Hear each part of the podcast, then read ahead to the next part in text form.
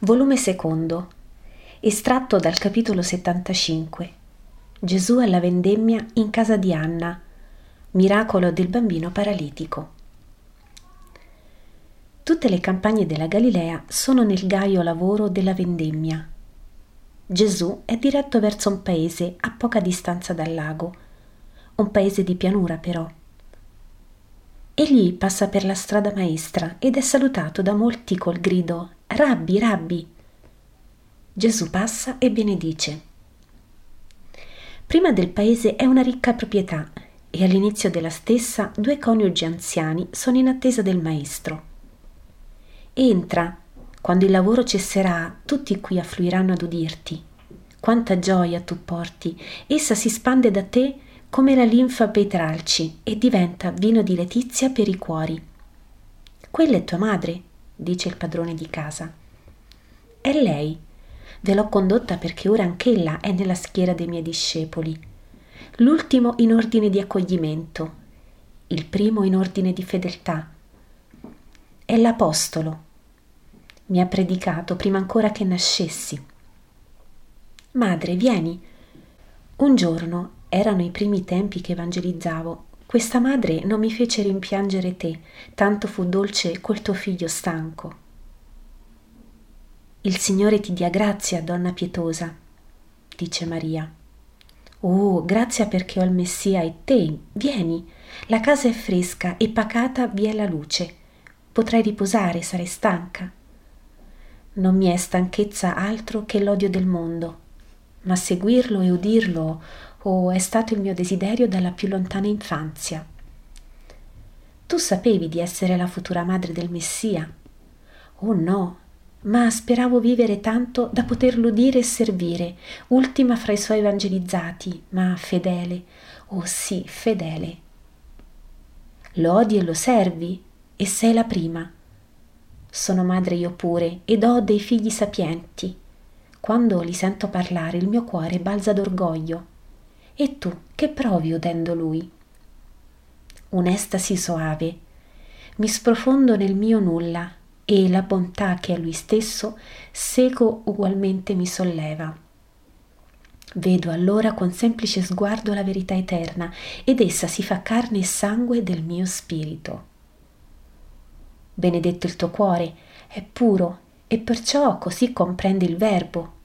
Noi siamo più duri perché pieni di colpe Vorrei dare a tutti il mio cuore per questo, perché l'amore vi fosse luce a comprendere, perché, credilo, è l'amore, ed io sono la madre, perciò naturale in me l'amore, quello che rende facile ogni impresa.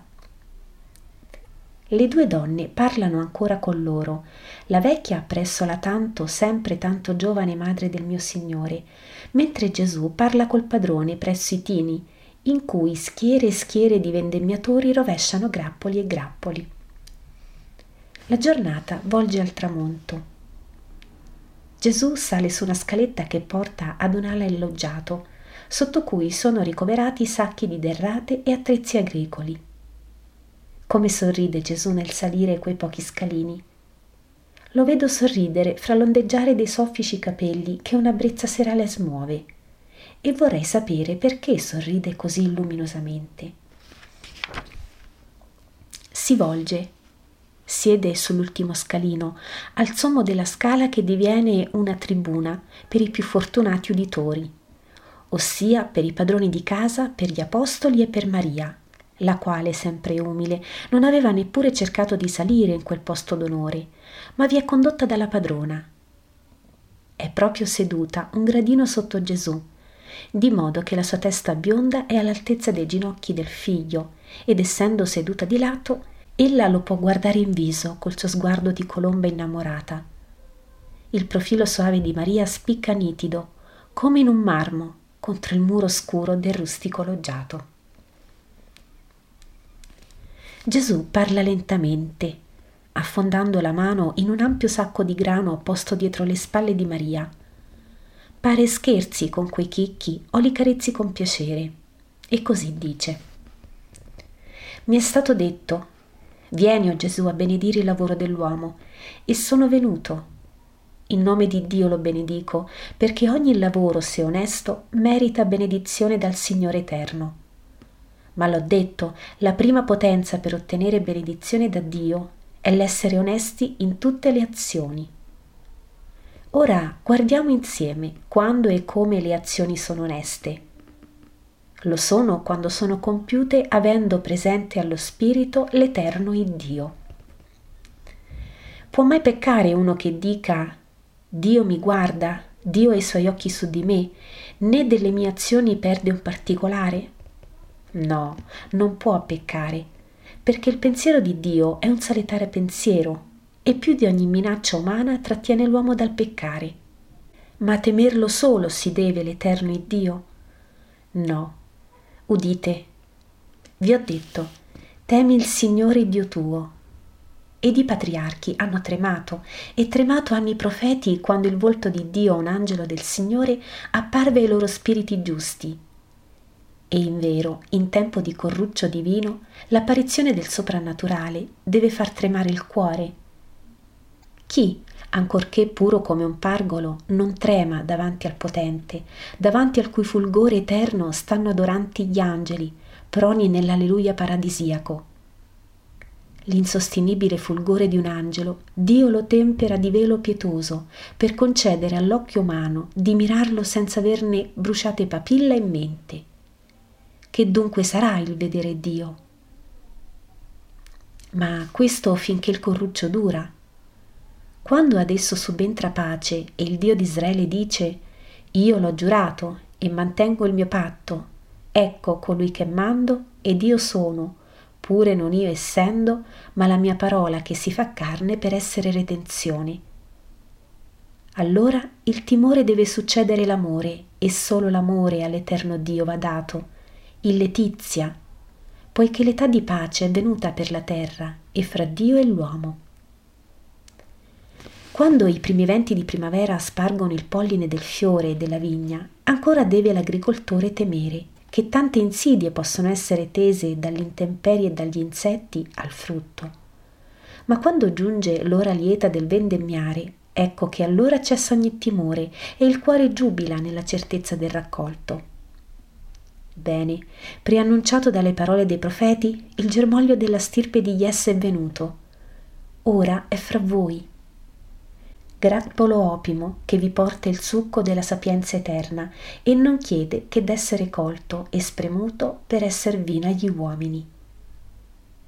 Vino di letizia senza fine per quelli che di lui si nutriranno. Però guai a quelli che avendo avuto a loro portata questo vino l'avranno respinto e tre volte guai a quelli che dopo essersene pasciuti l'avranno rigettato ho mescolato nel loro interno ai cibi di Mammona. Ed ecco che io ritorno al concetto primo, la prima potenza per avere benedizione di Dio, sia sulle opere dello Spirito che sulle opere dell'uomo, è l'onestà di intenti. È onesto colui che dice io seguo la legge non per averne lode dagli uomini, ma per fedeltà a Dio è onesto colui che dice io seguo il Cristo non per i miracoli che fa, ma per i consigli che mi dà di vita eterna. È onesto colui che dice io lavoro non per avido lucro, ma perché anche il lavoro è stato messo da Dio come mezzo di santificazione per il suo valore formativo, mortificativo, preservativo elevativo.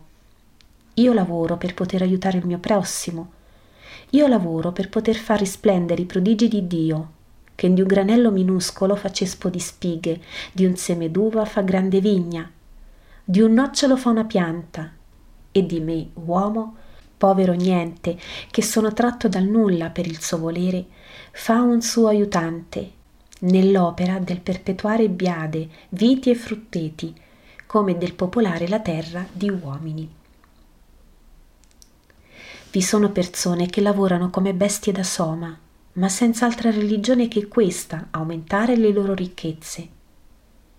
Muore al loro fianco il compagno più sfortunato, di stenti e di fatica. I figli di questo misero muoiono per fame che importa all'avido accumulatore di ricchezze? Vi sono altri che, ancora più duri, non lavorano, ma fanno lavorare e loro accumulano con sudore altrui. Altri ancora che dilapidano ciò che con esosità estorcono dall'altrui fatica. In verità, per costoro non è onesto il lavoro. E non dite, eppure Dio li protegge. No, non li protegge. Oggi avranno un'ora di trionfo, ma presto saranno colpiti da un rigore divino, che nel tempo o nell'eternità ricorderà loro il precetto Io sono il Signore Dio tuo. Amami al di sopra di tutte le cose e ama il prossimo tuo come te stesso. Oh, che allora, se quelle parole risuoneranno in eterno, saranno più tremende dei fulmini del Sinai. Molte, troppe sono le parole che vi sono dette. Io vi dico queste sole. Amate Dio, amate il prossimo. Esse sono come il lavoro che fa fecondo il tralcio, fatto intorno alla vite in primavera. L'amore di Dio e di prossimo è come l'erpice che pulisce il suolo dalle erbe nocive dell'egoismo e delle male passioni è come la zappa che scava un anello intorno al tralcio perché sia isolato dal contagio d'erbe parassite e nutrito di fresche acque di irrigazione. È come Cesoia che leva il superfluo per condensare il vigore e dirigerlo là dove darà frutto. È laccio che stringe e sostiene insieme al palo robusto. È infine sole che matura i frutti del buon volere e ne fa frutti di vita eterna. Ora voi giubilate, perché l'anno fu buono e ricche le messi, e opima la vendemmia. Ma in verità vi dico che questo vostro giubilo è men che minuto granello di rena rispetto al giubilo senza misura che sarà vostro quando l'Eterno Padre vi dirà Venite, miei fecondi tralci, innestati con la vera vite voi vi siete prestati ad ogni operazione, anche se penosa, pur di dare gran frutto. E ora a me venite, densi di succhi dolci dell'amore verso me e il prossimo. Fiorite nei miei granai per tutta l'eternità. Tendete a questa eterna letizia. Con fedeltà perseguite questo bene, con riconoscenza benedite l'Eterno che vi aiuta a raggiungerlo beneditelo per la grazia della sua parola, beneditelo per la grazia del buon raccolto. Amate con riconoscenza il Signore e non temete, Dio dà il cento per uno a chi lo ama. Gesù avrebbe finito, ma tutti gridano, Benedici, benedici, la tua benedizione è su noi. E Gesù allora si alza in piedi, apre le braccia e tuona. Il Signore vi benedica e custodisca, vi mostri la sua faccia e abbia di voi pietà. Il Signore volga su di voi il suo volto e vi dia la sua pace. Il nome del Signore sia nei vostri cuori, sulle vostre case e sui vostri campi. La folla, la piccola folla adunata, ha un grido di gioia e di acclamazione al Messia ma poi tace e si fende per lasciar passare una madre che ha sulle braccia un bambino di circa dieci anni, paralitico, come lo offrisse a Gesù.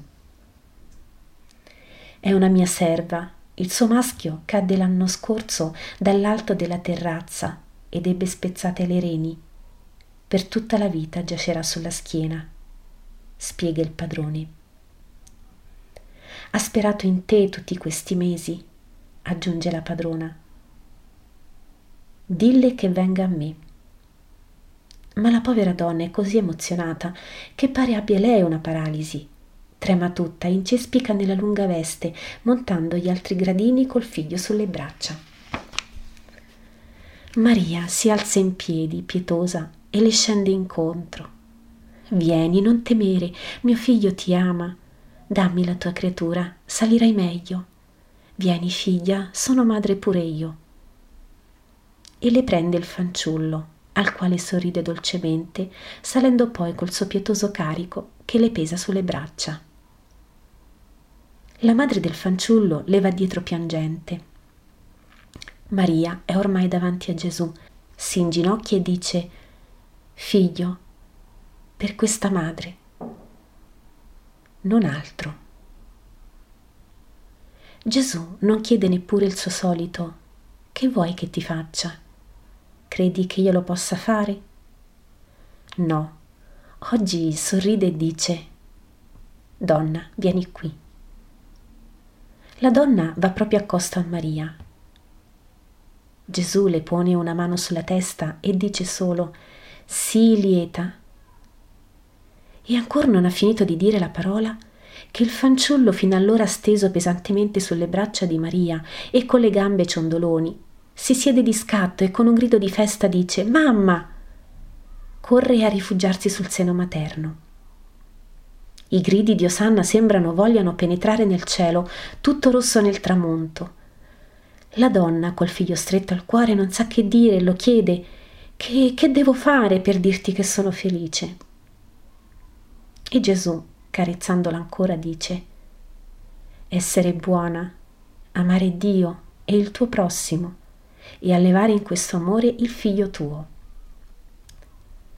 Ma la donna non è ancora contenta vorrebbe, vorrebbe e infine chiede un bacio tuo e di tua madre al mio bambino. Gesù si china e lo bacia e Maria pure. E mentre la donna va via felice fra un codazzo di amici acclamanti, Gesù spiega alla padrona non è occorso di più. Egli era nelle braccia di mia madre. Anche senza parola lo avrei sanato perché ella è felice quando può consolare un'afflizione ed io la voglio fare felice. E fra Gesù e Maria va uno di quegli sguardi che solo chi li ha visti li può capire, tanto sono profondi di significato.